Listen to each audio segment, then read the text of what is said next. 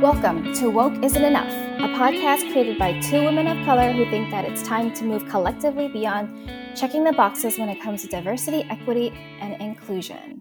I'm Jess Aiden Lee, and I'm here with my colleague Fiona Oliphant, and we are the founders of Healing Equity United. Hey, Fiona. Hey, Jess, how are you?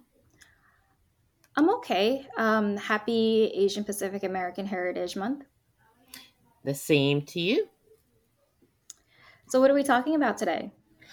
I think today we should talk about wealth privilege. I think that we should draw a connection between what we typically discuss in terms of oppression and how it shows up in this society and make it more tangible to people. And one way to make something tangible is talking about what is or is not in their wallets, i.e., how much dollars do you have in your wallet? I love that you said that because honestly, like, who carries cash in their wallet anymore? So if you were to look at my wallet, I'd be completely broke because half the time I don't even remember to bring any cash, right? So that's very interesting that you raised that. Um, but anyway, I know I think people know what you're generally talking about. Yes, so, you can tell how old I am because I talked about money in a wallet. I should have talked about money in an app or money in some oh, virtual yeah. account or some money in a cryptocurrency, but we're talking about wealth, right? Shocked that you know what a cryptocurrency. I do. I do. All right then. So when we're talking about the wealthy, who are we talking about? Are we talking about the 1%? Is that what you mean? Yeah, can you give folks a little bit of a rundown on who we're actually discussing so we can quantify that? Yeah, so you know the the numbers have varied, right, with inflation, um, in terms of what does it take to be in the one percent. Because you know, oftentimes when you're when you're uh, when you grow up poor like I did, we're always talking about okay, let's let's just have let's just hopefully be rich one day let's have enough right? And i think that's a little bit different than the way that the wealthy think about the wealthy. And and so you know today the in order to be in the 1% your household income has to be and it varies from report to report but at least $515,000 a year or $530,000 a year so essentially if you make above 500k a year as a household you are in the 1%. What's it feel like to be in the 1%, Fiona? Uh, when I get there, I'll let you know. yeah, let me know. We'd like a taste of that life, wouldn't we? So, you know, there's a lot of discussion about the 1%. And I also want to highlight that there's also discussion about the 0.01% because apparently there's a big gap between the 1% and the 0.01%. Essentially, it's the difference between your millionaires and your billionaires. Okay, so but mm-hmm. for today's purposes, let's you and I are not numbers people. Nope. What do demographics look like for the 1%? So for the 1%, the demographics are that they are overwhelmingly white folks. And so, um, just so that people know, Jessica and I are relying on some data that was compiled by the Urban Institute. Um, and it is an updated, you know, report indicating the nine charts about wealth inequality in America. And basically, the data indicates that white folks make up the vast majority of the 1%. So, for example, they state that by 2016, the average wealth of white families was $919,000. Okay? The average wealth of black fam- families was $140,000. And the average wealth, and they used the phrase Hispanic, Hispanic families was $192,000. But I have to ask you, Jessica, what about the Asian families and the Native or indigenous families? oh, you know, Fiona, we are always forgotten, right? We're never in any of these statistics, which I think is ridiculous. Like half the time, you know, I'm looking at, at statistics and data and the Native American folks as well as the Asian Pacific Islanders are always missing. Never mind that, you know, you need to break out the, the Asian Pacific Islander data, but we're missing so far.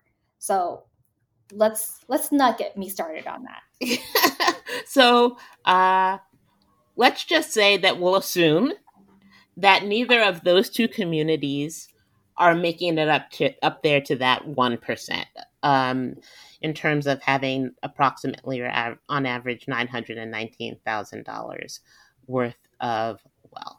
So, so those are the groups that we're talking about, and according to this data, the disparity has continued to grow in terms of the gap between the haves and the have-nots, between the one percent and the remainder, the remaining ninety-nine percent.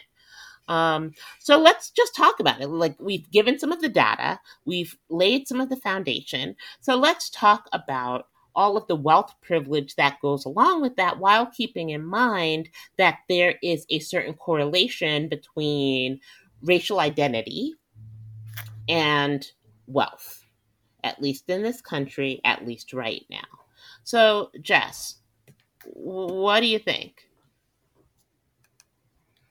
You know, I think that there is this narrative in this country that um, immigrants sometimes repeat, right? And it, it's that if you work hard, you're going to make it.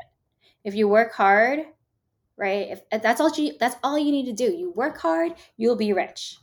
Well, let me tell you that the cashier at my local Rite Aid works really hard and she's not rich, right? So so it's not enough for us to be told by the dominant culture that if we work hard enough, we'll make it, that we'll achieve the American dream. Right? Because if that were the case, then a lot more, it wouldn't be the 1%. It would be like, you know, the 100%. Right? So so who weave this narrative? Because it also affects poor white folks too, right? So who can you tell us a little bit about like this this narrative that's been told to all of us? Yeah, so this narrative basically is that, you know, as you alluded to, if you work hard, you'll um earn more, you'll achieve the American dream, you'll buy the home with the white picket fence. Um but I personally believe that that narrative began centuries ago by white, wealthy males, right? Who um, wanted to get the support of the unmoneyed white folks in the community. So the idea is if I, as a white wealthy male, and this is hundreds ago, hundreds of years ago, uh, create policies policies and legislation that promote my interests and continue to make it easier for me to accumulate wealth, you, as the white, poorer, relatively poorer person in our community, should support me in my efforts because you too someday can become as wealthy as I can. Right. And so, even though monetarily or in terms of lived experiences, your your reality might be more in line with um, the experiences of immigrants or folks of color, you know, just it. I think the narrative kind of has been stick with me and you'll be just fine. Right. What do you think? Yeah, and I don't think that narrative has has really been has really changed over the years right? And and, and in fact weaving that narrative allowed the rich people to get richer right? And and they use their wealth essentially to to stay rich.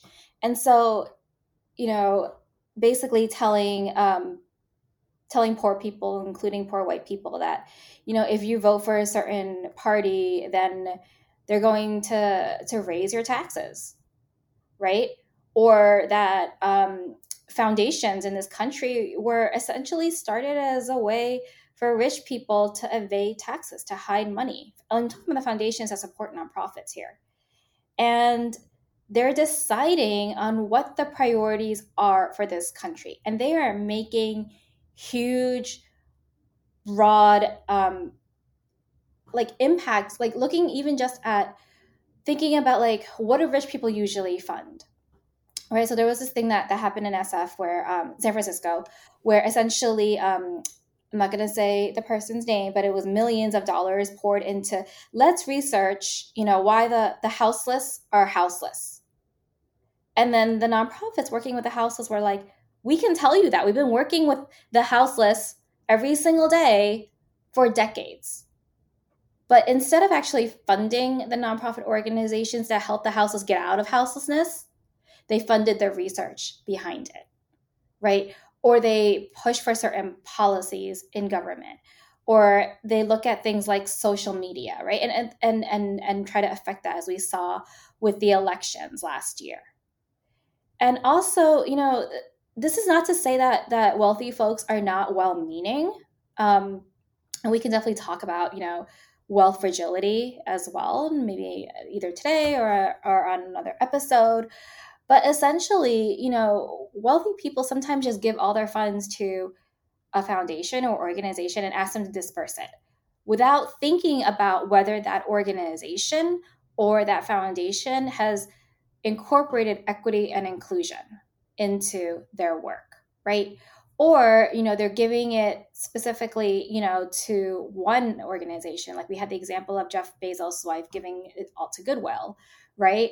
Which in my mind you know they have a good mission but if you kind of peel back the layers behind it we see that they're not necessarily doing as much work on equity and inclusion right? And there's other controversial factors about goodwill.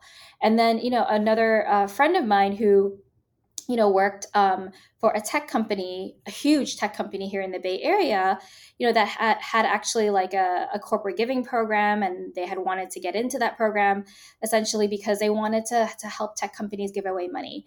Learned very quickly that those departments in the tech companies don't actually decide where the money goes. It is often the ceos often the people in power the people who are already rich who will come and say to those departments, I want you to give to so and so. And so those departments are essentially like administrative offices, right? So, like, you know, thinking about efficiency versus effectiveness. I mean, what do you think about that, Fiona? Like, like, is it efficiency? Is it because rich, wealthy people don't have time, and so they're like, okay, here's the money, you figure out what to do with it, or is it that they actually believe that they're doing something great? I don't know. I think that neither, both. So why do I say that? Um I don't know that any of those efforts really fuel change, right? And so if you so when let's take a step back. If we talk about the characteristics of privilege one, the privilege is um, you think it's a normalized experience. You think uh, the the privilege is usually invisible to you, right? You think that um, it somehow makes you superior to those who do not have the similar um, privilege, right? And so I guess when we are talking about, you know, how wealthy folks might be better allies or co conspirators, if they're not acknowledging how privilege, the wealth privilege uh, that is, shows up in their lives, they're not even getting to the question of efficiency versus effectiveness, right? So if I have what did you say it was? Was it in the billions instead of millions, right? If you were in the, top 0. 0.01 percent. All right. Me 0.01. yes, I'm not a numbers person. You keep saying that. Um, then me giving a million dollars to some nonprofit organization is not it, it's nothing to me. It doesn't change my life. It doesn't impact my children's lives and actually it might help me it might be beneficial to me in terms of taxes and so you know i might not be inclined to put that money to use in a way that is going to dismantle systems of oppression. Um, the wealth gap being a substantial system of oppression. Does that answer your question? Yeah, and, and so like, okay, so let's we've been talking about the one percent for a while, and and yeah, we know that there are also like rich. Oh, I don't even know what to call them rich, right? But there are people in this country that are wealthier than others, right? Maybe they're not in the top 0.01%, maybe they're not in the 1%, but maybe in their they're in the top 15 or top 20%. Right? People who make, you know, enough to live on and then can afford luxuries every now and then. I don't want to necessarily put a number on it, not because I'm a, not a numbers person, but also like these things don't these numbers don't always take into account geography right and so like a hundred thousand dollars in um, rural north dakota will get you a lot farther than a hundred thousand dollars in right. the bay area i think i think where you're i think what you're getting at is that intangible. So it might be that your wealth is showing up in terms of how many members of your family have gone to college and how many members of your family have been able to purchase um, property and how many members of your family have been able to put aside money to put put into um, stock or to um, retire retirement, retirement funds and things like that. So you're right. We can't necessarily put a dollar amount on that. But go ahead. Yeah, and so if you're part of that group, right? Like what are what are some of the things that we can do as co-conspirators? So like I know for me, right? Like I'm not I'm not anywhere near the 1%. I'm not I'm probably not even in the top 10 or whatever, but I have enough to live on. You know, I have enough for a little bit of extra. It probably helps that I, that um I don't have children because you know I, I hear those those little people cost a lot of money. They um, do. Yeah, I have two dogs though. They don't. They cost less. Um, but essentially, we have like my partner and I have enough that we we do donate, right? And we've made it a goal this year to donate at least five percent of our combined income, which is actually very hard because um, we, we live in the Bay Area. Um, but how can we be co-conspirators? How can the average person in the middle class be co-conspirators? I mean, what do you think, Fiona? I think there are a variety of different ways that we can be co-conspirators. So one, that we can support organizations that are actually doing systems change work, right?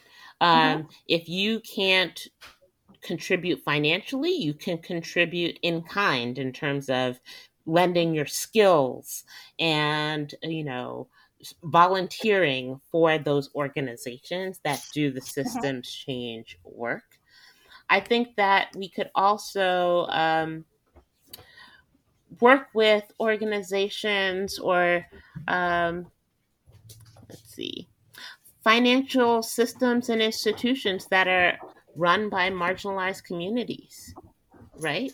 To do some investigations into which organizations in our local communities are run by marginalized folks and use those financial institutions.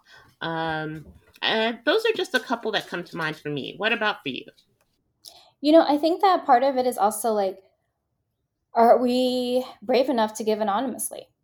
for those of us who are giving large amounts. I mean, there's there's an uncle, and I, and I say uncle uh, in quotations because in my community, you know, you don't have to be blood related to be to have an uncle. Um, I have an uncle who who does have quite a bit of wealth um, because he, as because he uh, was in an industry where he did was able to make a lot of money, and he's older, and that's another actually point, um, pivotal point in that the age gap shows um, that there's a huge significant gap between people who are older and those who are younger um, in terms of how much wealth they have. But that's another story. Anyway, this uncle of mine gives money every year, a couple thousand dollars away, and he always gives anonymously. And it's not that he's afraid that if his name is published, that people will ask him for donations, but it's because he doesn't care about the tax receipt. Right? His whole goal, his whole his whole mission is really to give his money away to causes that he supports. In addition to he also, you know, does a lot of in-kind stuff. But he refuses to have his name attached to any of those lists that we have, you know, in the annual report or publishing like who your donors are. Um, he refuses to let um, board members, you know, like tell others his name in order to get them to to to support. I mean, his whole thing is like, why is it that we need to be publicly acknowledged for the work that we should be doing as part of people who are in upper middle or the upper class? And and i think that that's important right? Because whenever we hear about you know super rich people giving money away they're always acknowledged. And it's always like oh my gosh that's so great. They gave millions or you know hundreds of thousands of dollars. And my thing is like why is that why is that so important right? Like just even thinking about that is is mind boggling in terms of how we all have co-opted with this system to essentially tell people who have money that this is okay because we are, you know, stroking their ego, we're telling them we appreciate it. I mean, another thing is, you know, like don't necessarily put contingencies on your wealth if you're giving money away. So I, I, I know people who have said, well, you know, in order for me to donate $10,000 to you, you need to raise $10,000 on your own. Your nonprofit needs to raise that money before I'll write you a check. Right. And do you think that they don't need your $10,000? Well, why are we putting contingencies on organizations, right? I don't know. Fiona, because it's just, transactional instead of transformational. Right. Right. Yeah.